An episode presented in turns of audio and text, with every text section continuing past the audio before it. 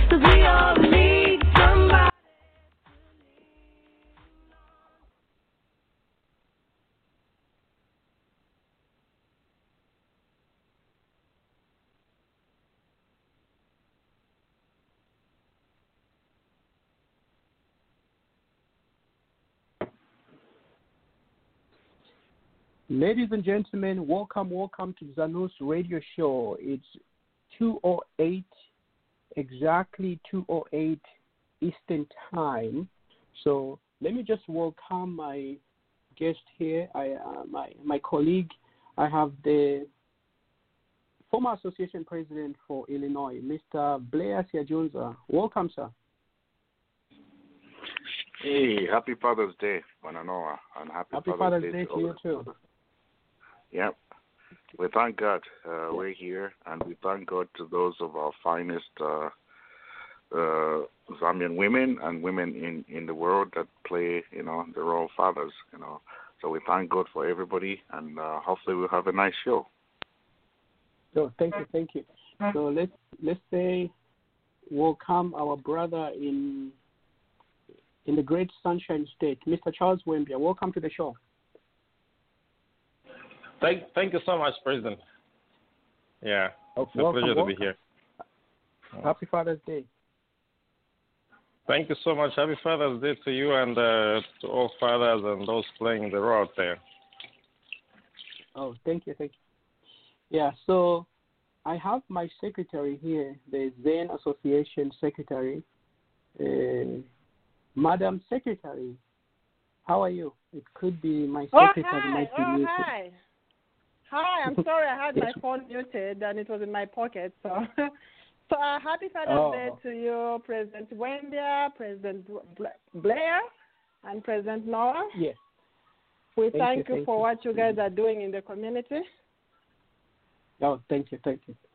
Yeah, so Yes. ladies and gentlemen, the purpose of our show this afternoon is to I'll give I'll be talking a lot. So the purpose of this show is to give the historical context to what we are seeing today because in most cases we always wonder why do we behave the way we behave? Why is this happening? Why are our people treated the way they are treated?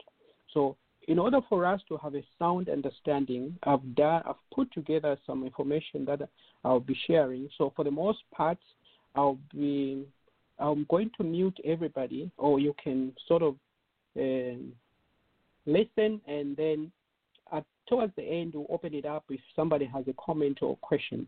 So we have had two series. The previous week, we invited President Sadiq Gelo to speak on the same issue. And then the following week, we had other, other guests, other presidents come to share some thoughts and ideas.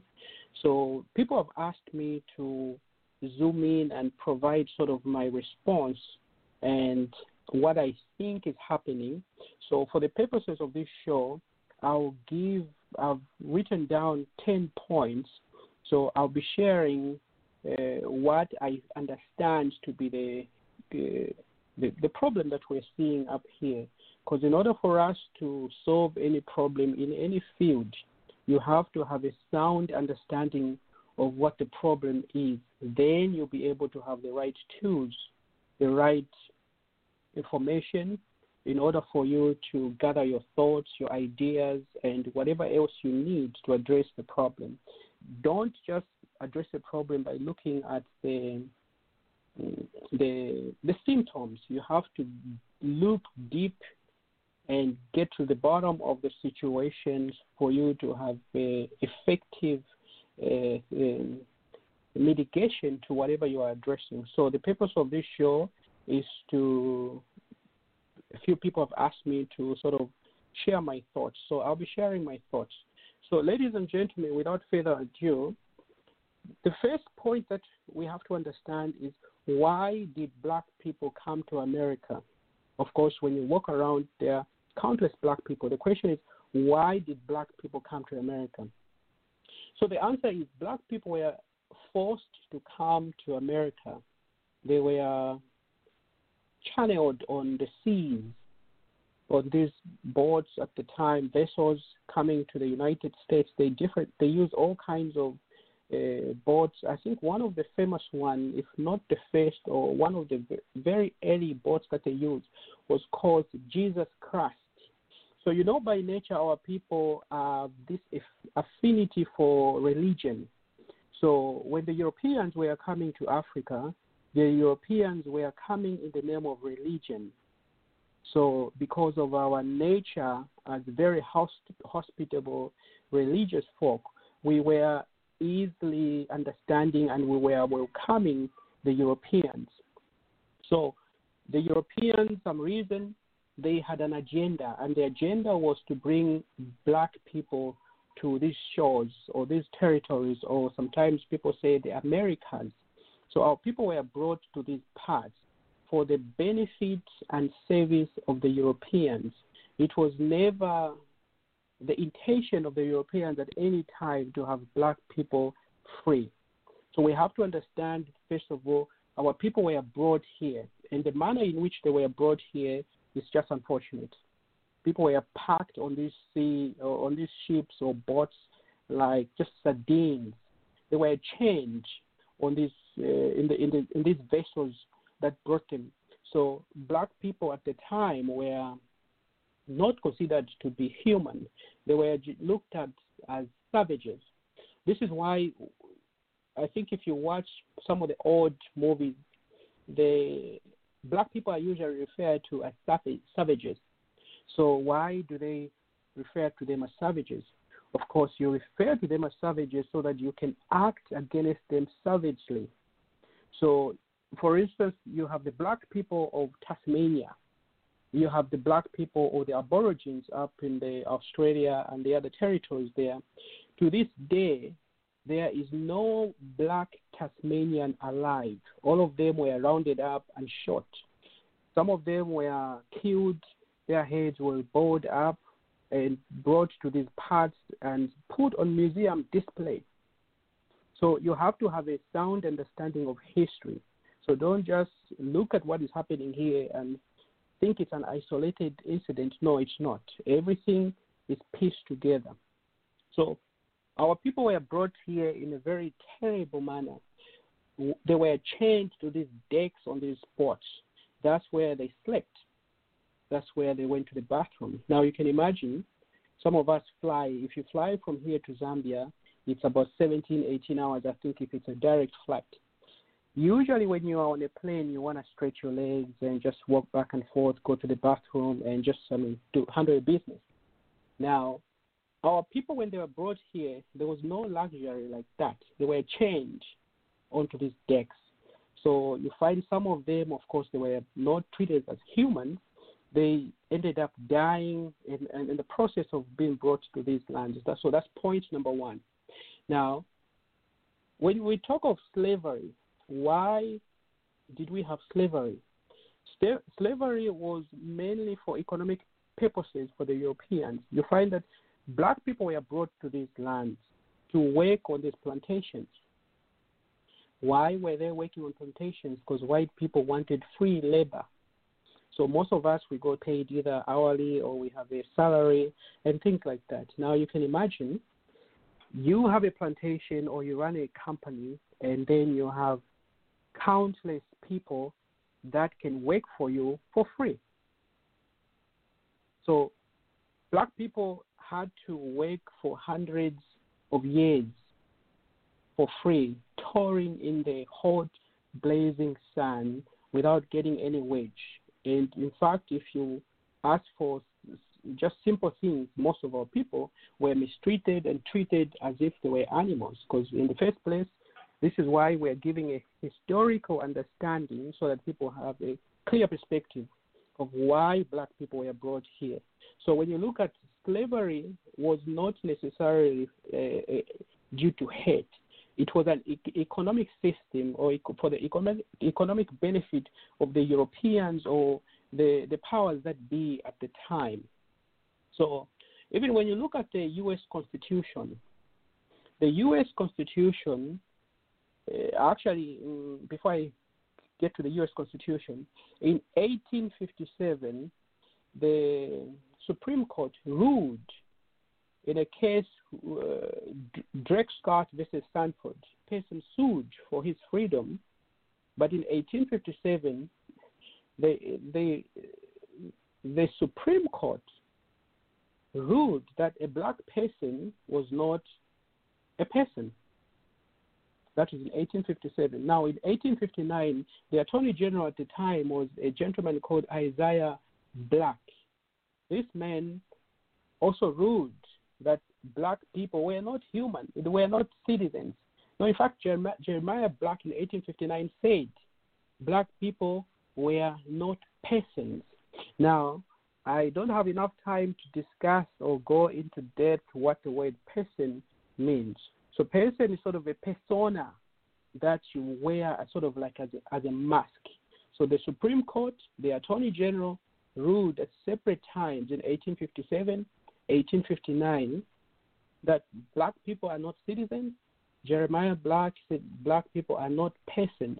So you see the justification even in the in the Constitution, the U.S. Constitution, black people are referred to as three feet human. So uh, it's very funny actually when you read the Constitution. I encourage you uh, folks out there go to citizenapp.com and type in the word citizen and see what you come up with. So we'll just leave it out there. So black people were brought here in a very inhuman way. They were brought here for the purposes of saving the Europeans. So slavery was not necessarily uh, perpetrated against our people due to hate. No, it was actually for econo- economic purposes, and hate in the process, of course, was sort of infused in. But the main idea behind slavery was for the benefit of the Europeans. This is why they made them work, touring in the hot, blazing sun on this plantation for countless hours and hours. So that is point number two. Now, you have to look at now the justification for enslavement of black people from the church. Now, most of us as Christians, we go to church. And for a little caveat here, the environment in which you grow up determines what you, type of a person you are. So, in the second part of the show, I'll try to touch on that. So, the environment, have that thought uh, in your mind. The environment where you grow up determines what type of a person you are going to be for the most part. So, black people, for some of us who are born in Zambia, we are Christians by default. Why? We don't we didn't choose to be Christians. It's because we are born in that environment. Now, when you look at our friends who were born, for instance, in the Middle East, or Iraq, Iran, Syria, or Egypt, Morocco, somewhere up north, North Africa, by default, those countries, I mean, those people in those countries are going to be Muslims or they belong to the Islamic faith by default in most cases. That doesn't mean that you cannot find Christians in those areas. Just like in Zambia, we have a few people who are Christians, but on average, when you ask any Afri- any Zambian, they will profess that they belong to the Christian faith. So the environment in which you grow up determines most of the uh, the traits or the characters or the persona, the behaviors the, the, that most of us end up exhibiting. But this is done at a very subconscious level, and most people don't really know that or they don't really understand that. So the environment, I'll discuss a little bit further on how the environment shapes your behavior. So the church justified slavery at the time, and then I don't have enough time because again this is a one-hour show.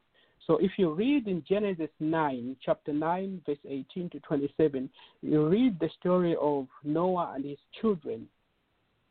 That's the justification for most of the southern states that they use to uh, hold on to the cruel practice of enslaving our people.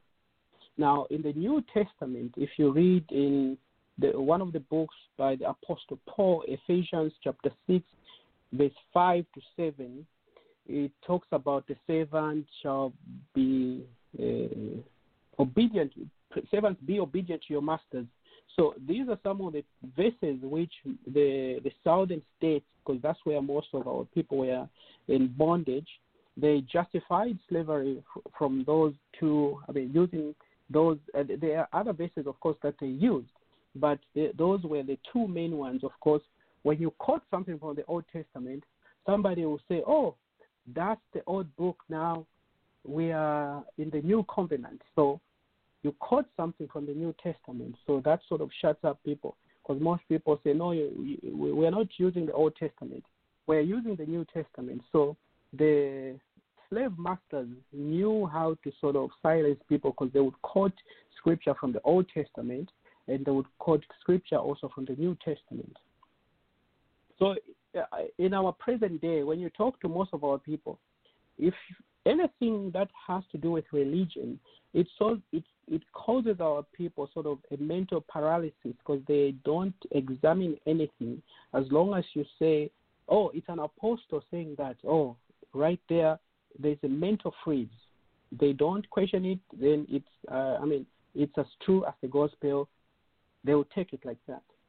So that's the justification for slavery from the Bible. Now we look at justification for slavery from a scientific perspective. So some of you may not know in the past I used to engage in uh, debates with I can still have a debate against anyone at any time on the scientific justification because I uh, in creation science that's where of course there's a lot of scientific justification or scientific uh, the, the Bible is a very, very scientific book in some way, in the sense that you can look at what the Bible says.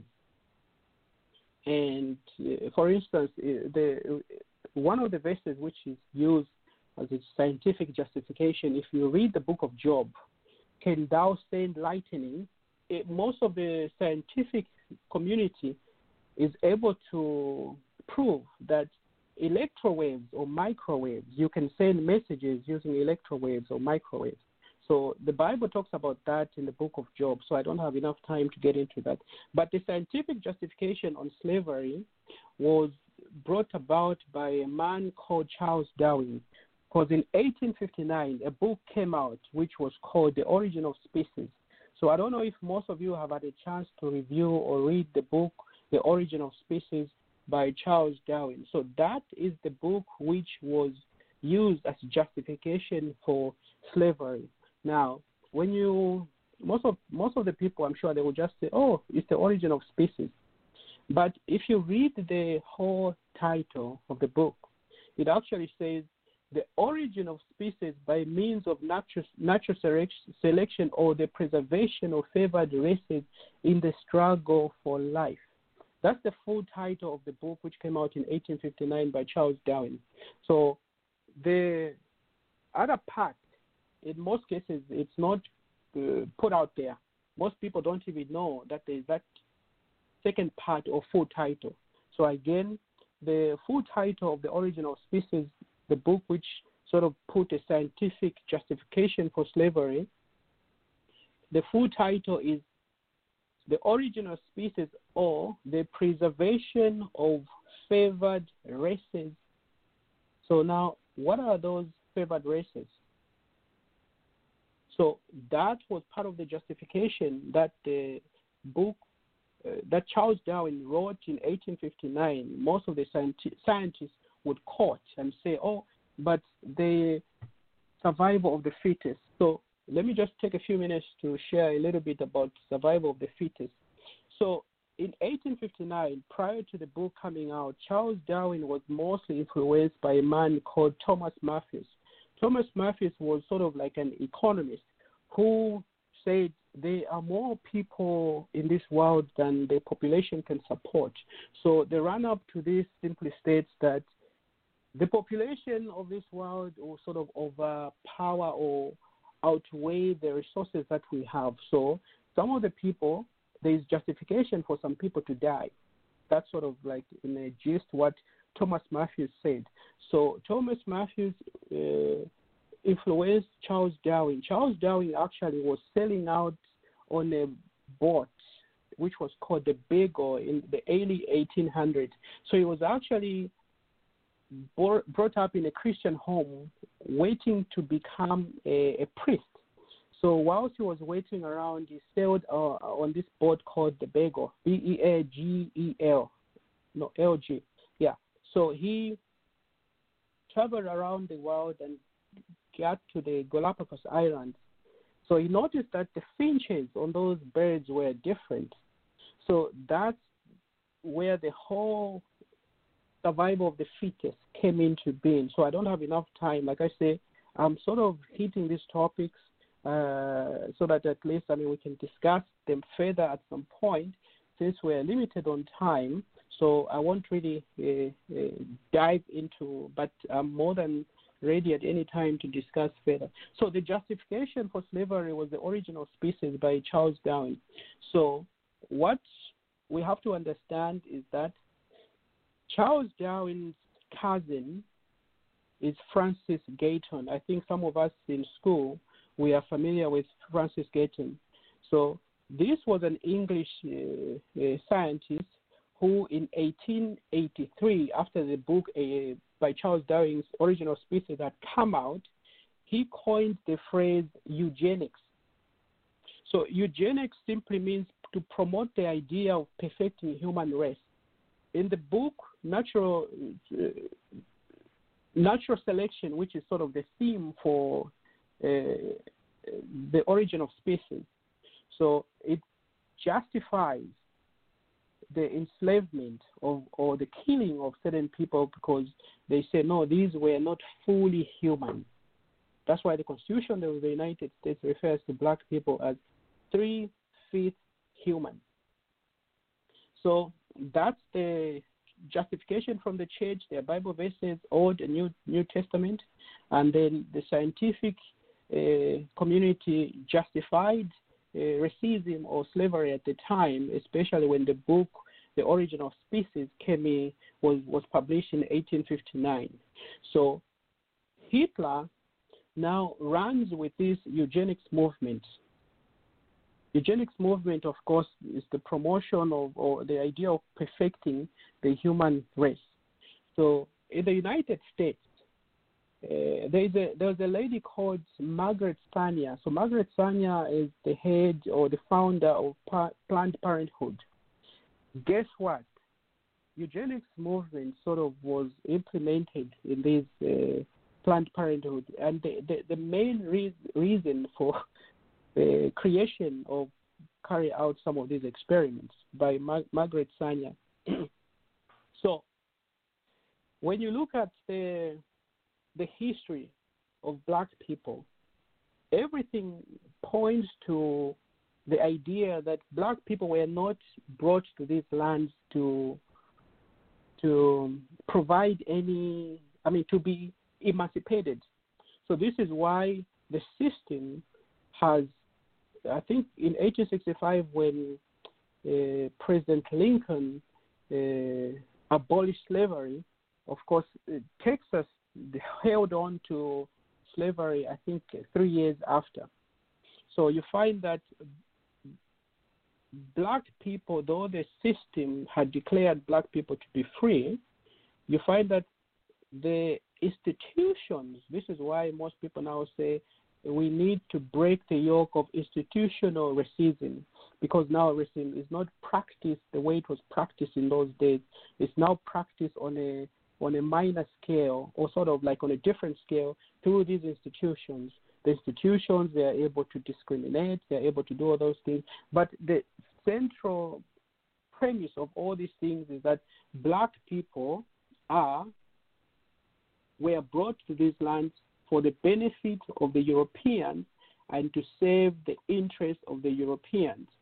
So that's the general theme. And when you look back to 1600, 1619, actually, to present day, you find that black people are not free, uh, though the system says you're free, but institutional you, in the institutions, these are the ones who are practicing uh, keeping our people in bondage.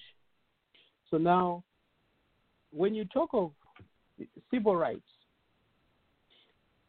in Zambia, some of us who grew up in Zambia, when we were born in Zambia, we were a citizen of Zambia, there is no need for you to have civil rights. The reason why you have civil rights is because you are not a citizen.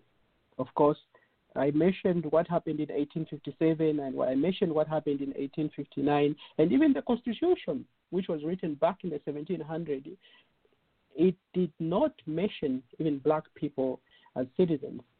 So all everything that we see, the killings of our people and all that stuff, it ties into the central theme that you were brought here to benefit the Europeans and you don't have any say we may say that you are free, but technically you are not free. So, ladies and gentlemen, you are listening to Zanus radio show. It comes every 2 p.m. Eastern Time, and this is your host, Noah Ndlovu. Today is a very special day for the fathers, fathers out there.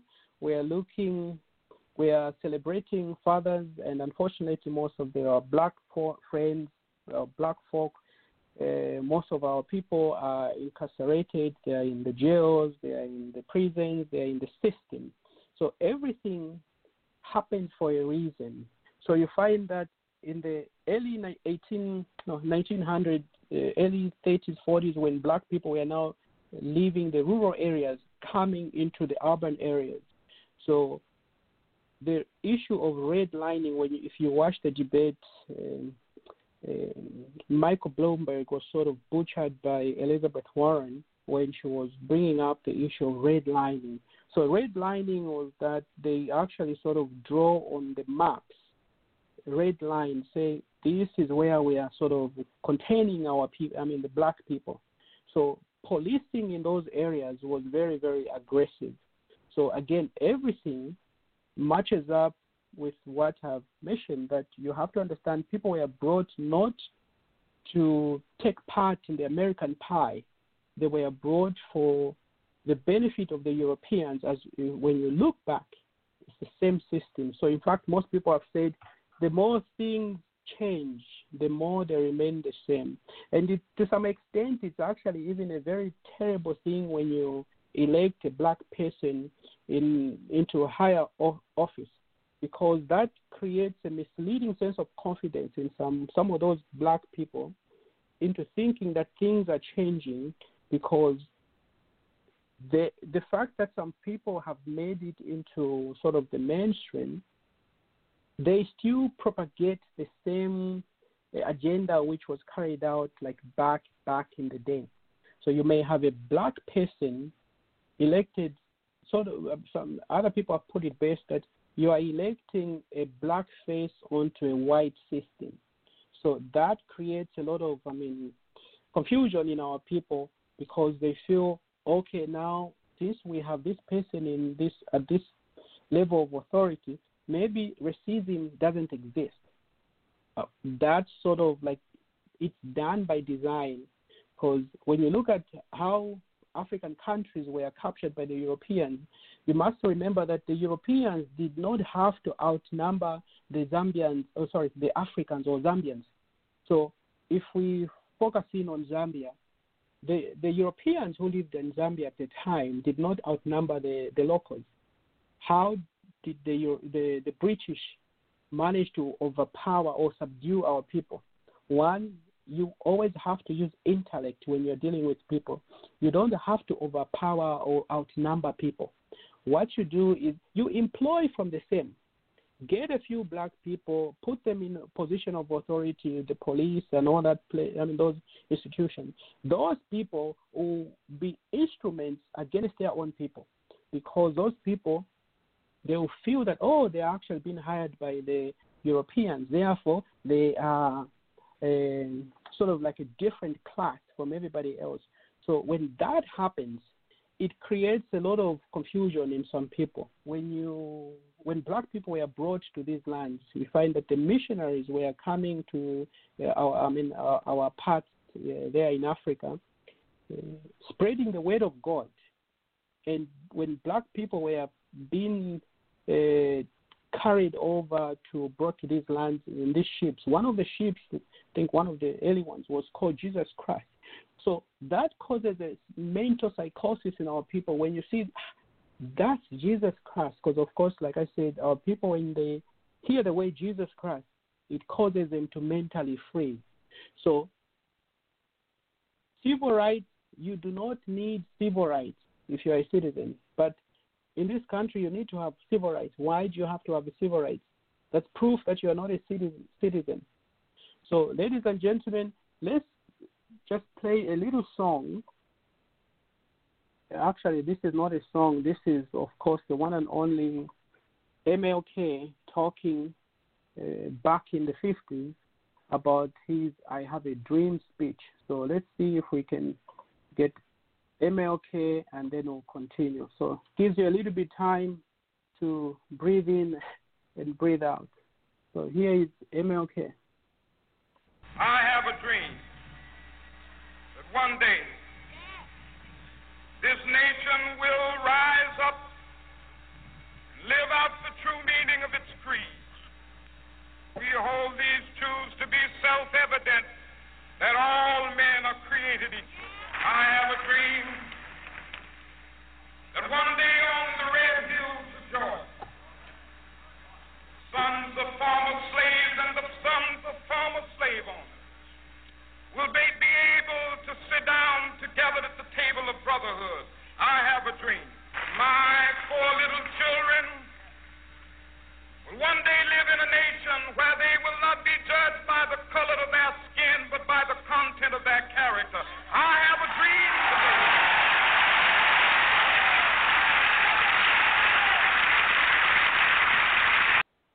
I have a dream that one day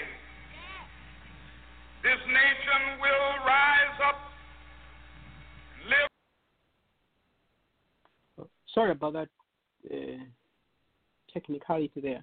But Martin Luther speaking about 50 years ago, he had a dream.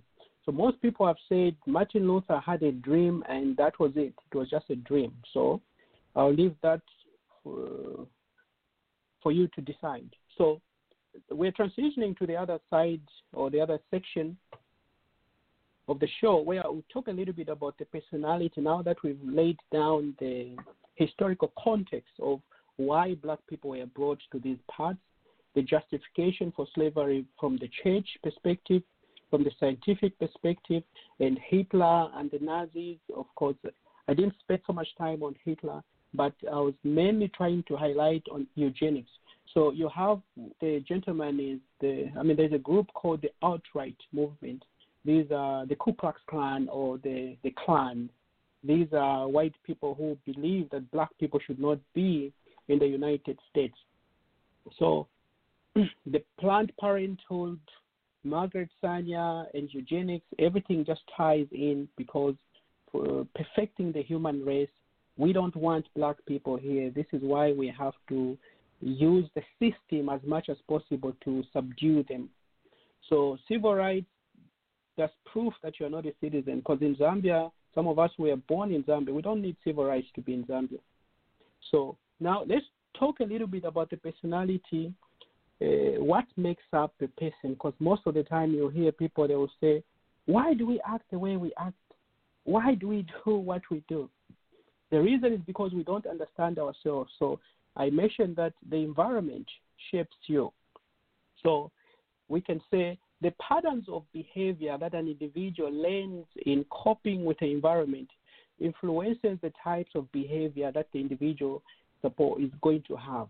So if we say that the patterns of behavior that an individual learns in coping with the environment, then we can infer from that that the kind of environment an individual inhabits will influence the kind of and the pattern of behavior. So if you grew up in Zambia, let's say you grew up in uh, Chibolya, which is uh, considered as sort of like a tough space, that will shape you to be either a tough or strong person. Now, if you grew up on the other side of the of Zambia, where of course, let's say you grew up in let's say Kabulonga, the person who grew up in Kabulonga and the person who grew up in Chibolya, in most cases, they will behave differently. So, the powers that be or the entity, if you wish to overpower a people, what you want to do is to control the environment. Because, I, for instance, if I was in power and I want people to do certain things, what I want to do is to control the environment. I must create an environment because an individual if it has to survive in that environment, it must learn to cope with that environment. It's, if it's a tough environment, then an individual is going to be tough. If it's an environment that requires a person to sort of to hustle to uh, make a living, then he has to learn how to hustle. So when an, an individual learns all these they become a part of his personality. So, in some ways, these attributes or these traits that you learn because of your environment, sometimes they help you become, I mean, they may benefit you and sometimes they may hurt you. Therefore, if I create the environment, then I can create the individual. So people in power look for ways to create the environment such that black people will be dumb on purpose, will be ignorant, they will hate themselves. They will dislike uh, working with other people. In fact, like I see this as the association president, most black people you find that they do not work they don't want to work with other people. That's by design. Again if i create the environment you have no choice but to cope with the environment. How can i create the environment such that they will see only me for instance as a white person that I am the final validator of truth. This is why most of us, when you look at these African churches, you find that it's a it's a black church, but they have a picture of a white person as Jesus Christ. So that causes sort of like a mental paranoia in, in our people, in the sense that it instills or inculcates in our heads that the only true validator of truth or the person who has the final say is a white person. So it's very, very dangerous to have a church, especially in the middle of, like, let's say, Northern Province, where it's our people, the Copper Belt or Luapula, Eastern Province, where the, you have no white people, but you have an image of a black, uh, of a white person. This is why most of our people, they feel more accomplished when they sort of like befriend non-black people, because at the back of their mind, they feel, oh, they have arrived so, how can I create the mentality in our people? Again, you create the environment. The environment will sort of fine tune a person to cope with that environment. So, the influx, for instance, like when you look at in Zambia, where we're having a lot of, I mean, Asians coming in, that to a great extent, it may not be good for the country because Jimmy Cliff sang a song in 1987 is the American Dream. I encourage you to listen to it if you get a chance. So when you look at the extent that we sit back, some of us, and watch these things and not take part, we are sort of contributing to to that. So even the Bible says when you see something wrong is happening and you sit back and you're not doing anything, you are part and parcel of that. So let's look at let's take a look at the social learning theory. So one of my undergraduate degree is in psychology. So let's just take a few minutes and look at social learning theory. So behavior is as a result of a continuous interaction between personal and environmental variables. I'll read that again. Behavior is as a result of interaction between personal and environmental variables. Environmental conditions shape behavior through learning. Right now, I'm talking to you, you are learning something. In order for me to say something, I have to say something. In order for me, for instance, to teach you something, I have to say something that you don't know. Because if I say something that you already know, then I'm wasting not only my time and your time. So to teach someone something, I have to be able to say something which that person doesn't know. So when you study social learning theory, it tells you clearly behavior is as a result of a continuous interaction between the personal and environmental variables. Environmental conditions shape behavior through learning. A person's behavior in turn shapes the environment. There is a reciprocal relationship. We create an environment, then we create the behavior behavior orientation. A person's behavior orientation creates the environment. So there is the sort of like if you in in biology you might say there's a symbiotic relationship, but in simple terms it's reciprocal relationship. The environment will shape your behavior, and your behavior will shape the environment. This is why some of us, when you hear someone who speaks with a different accent, you are able to tell that, oh, no, no, this guy is actually not from here. I remember most of the time, I mean, when I'm talking to my, my friends, white friends, some of them, they'll easily tell that, oh, this guy is not from here. But not only me, because I think even among the Americans here, somebody who comes from the South, if you come from New York or New Orleans or these other places or Kentucky, uh, some people here, they'll tell that, oh, no, this person is from Kentucky. Why do they tell? Because the environment where you live, it becomes part of your personality. So you put a person in a slum, in a shanty compound, he develops shanty behavior. Once he develops shanty behavior, he will make shanty shanty behavior or shanty mentality wherever he goes. Then we will say this person is, is a shanty person by nature or makes slummy decisions by nature. So create the environment, create the personality. So the environment where you come from, if you live in Illinois, your environment, even your kids, they will choose friends based on sort of the small geographical location there where you are. Because you choose to be sort of the friends of your kids. If you live in, let's say, Mr. Wembia is in Florida, children are going to have friends within sort of the vicinity within where he lives because that is designed by the location. Now, some of us, when you grow up, you can make friends out of out of town and all that stuff. But for kids, usually you you can decide the type of friend. This is why most people say, I want to live in a different environment or different neighborhood because you are looking at the traits that are in that environment. So this is why the environment plays plays plays so big in determining the behavior of uh, a person. Often, as a person, we are not aware of the first creation. So, when you look at black people, when they came to this land, they were created in the sense that you create uh, people by sort of redlining. You cannot come to this part of town. If in, in South Africa, I, some of my friends would tell me you needed to carry an a, an ID or um, something sort of like in Zambia we have an NRC. You needed to have it at all times, especially if you were going in Joburg. The same thing for here.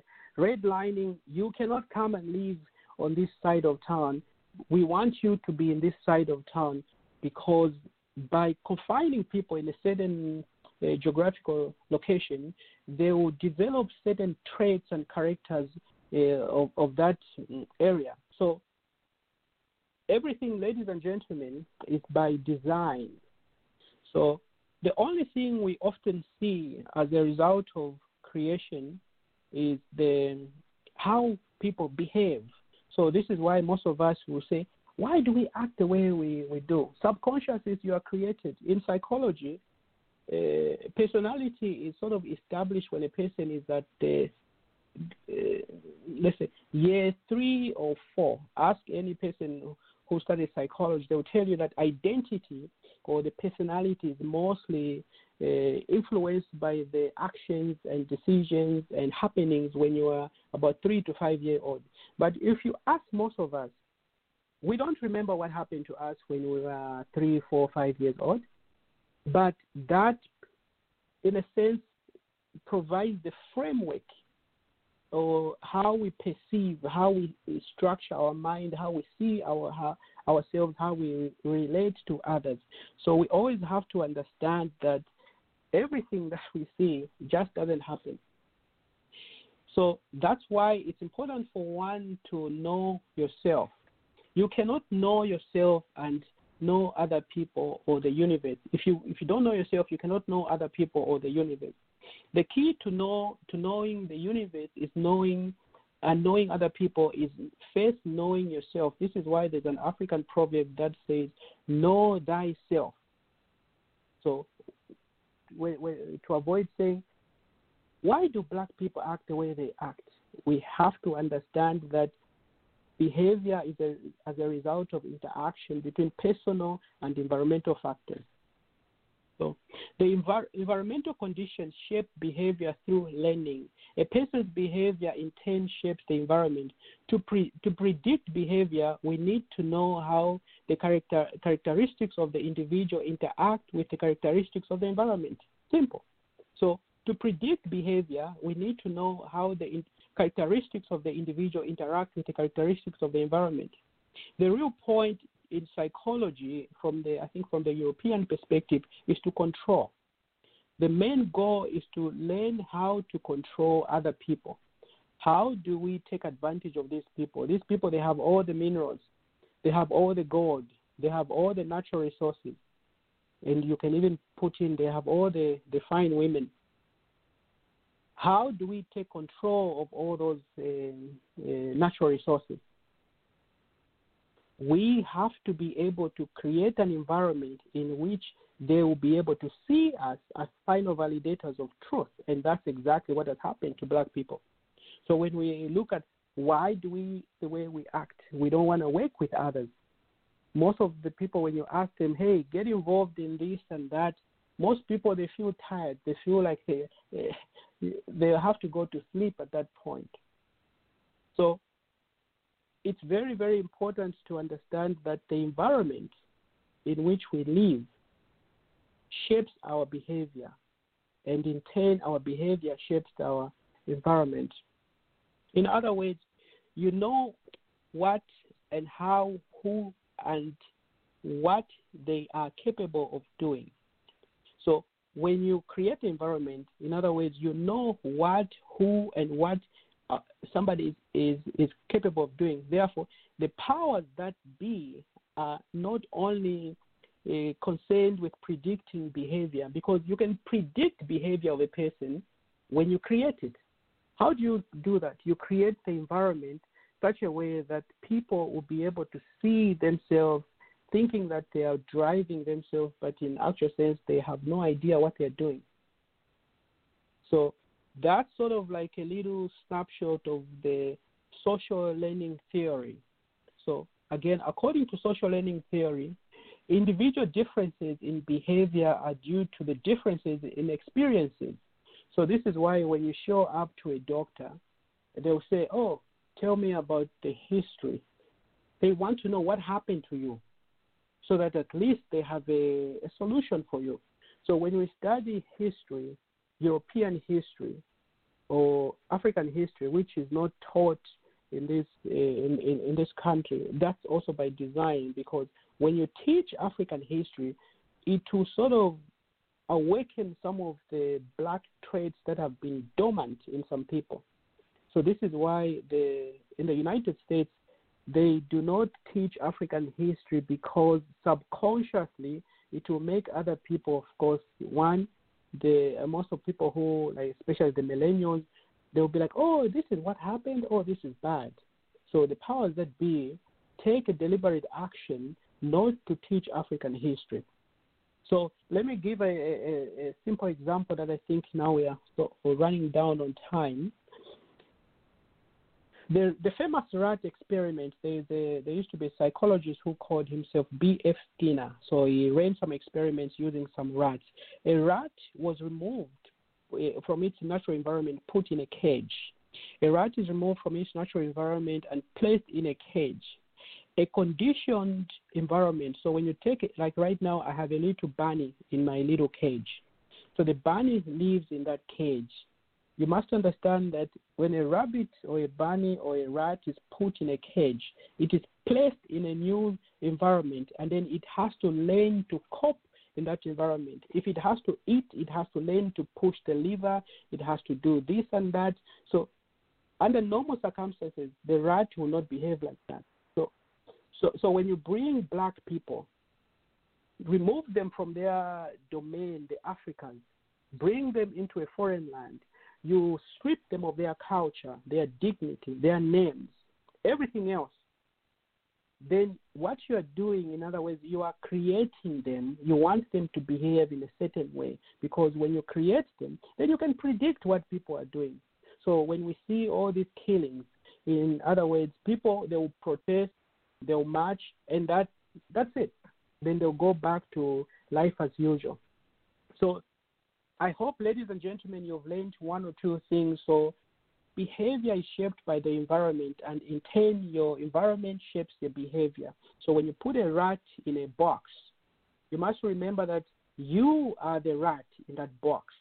Don't look at that that no, that's just a rat in, in a textbook. No, who provides the water in these areas where where you live? Who provides employment? Who hires you?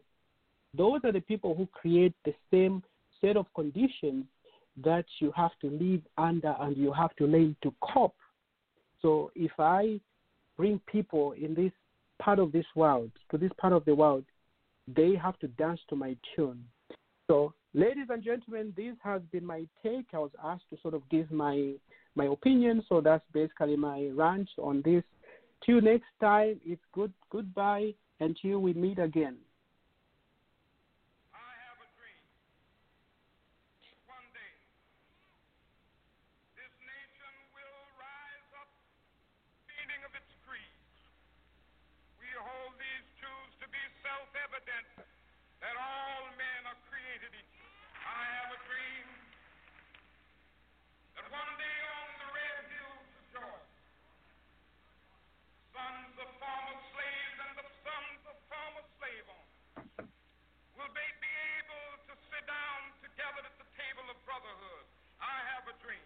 my poor little children will one day live in a nation where they will not be judged by the color of their skin, but by the content of their character.